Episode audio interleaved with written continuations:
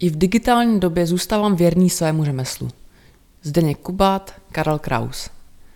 Stojí tu dvě promítačky i malý pracovní stůl na opravu poškozených filmů. Většinu práce dnes ale odvádí moderní projektor a server s datovým úložištěm. I tak mě ta práce pořád baví.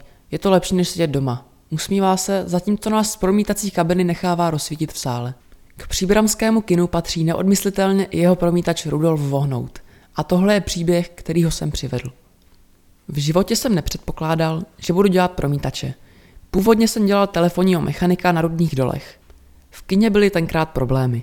Promítací kabina neměla spojení se sálem, takže se muselo obíhat celý kulturák. Sice tam bylo komunikační zařízení, ale nebylo synchronizované.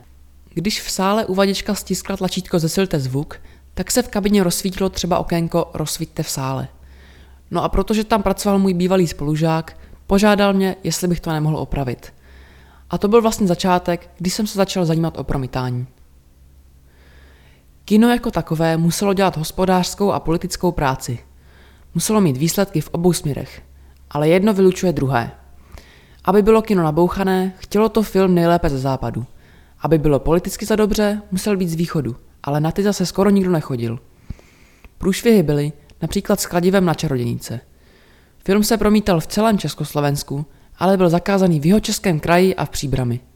Nevíme proč, ale byl zde zakázaný. Byl tu nicméně filmový klub, tak jsme to promítli alespoň v rámci klubu. A i když byly filmové kluby trochu uvolněnější, šla vedoucí na kobereček. Nějaký ten pomyslný pohlavek za to určitě dostala. Za zmínku stojí i to, jak byla kdysi určována přístupnost filmů mládeži.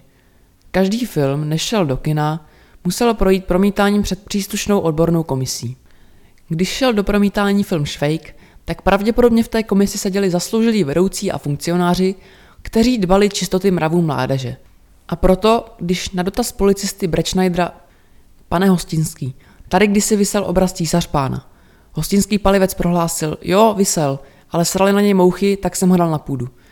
To byl morální úlet, takže film byl mládeži nepřístupný.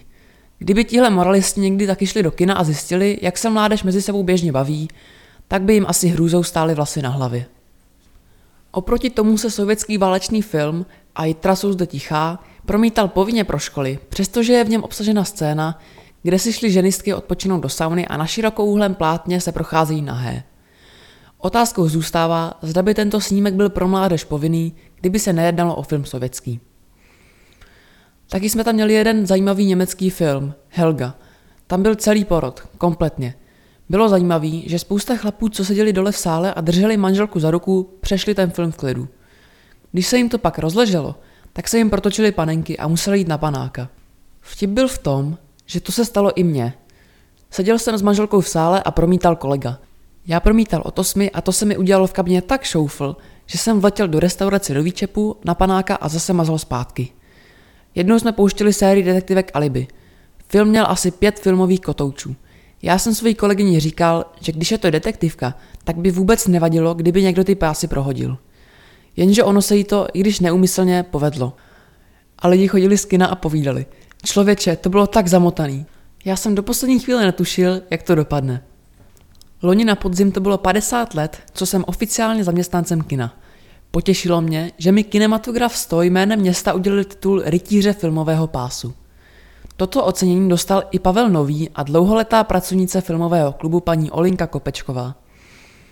Hodně se toho za ta léta změnilo. Zatímco před lety bylo promítání plnohodnotné řemeslo, na které jste potřebovali speciální vzdělání zakončené odbornou zkouškou, dneska je to víceméně práce s počítačem. 2,5 kilometru filmového pásu se změnilo v digitální disk. Nebráním se žádnému žánru, nejradši však mám komedie a sci-fi. Vybrat nejoblíbenější film, to je pro promítače těžká věc.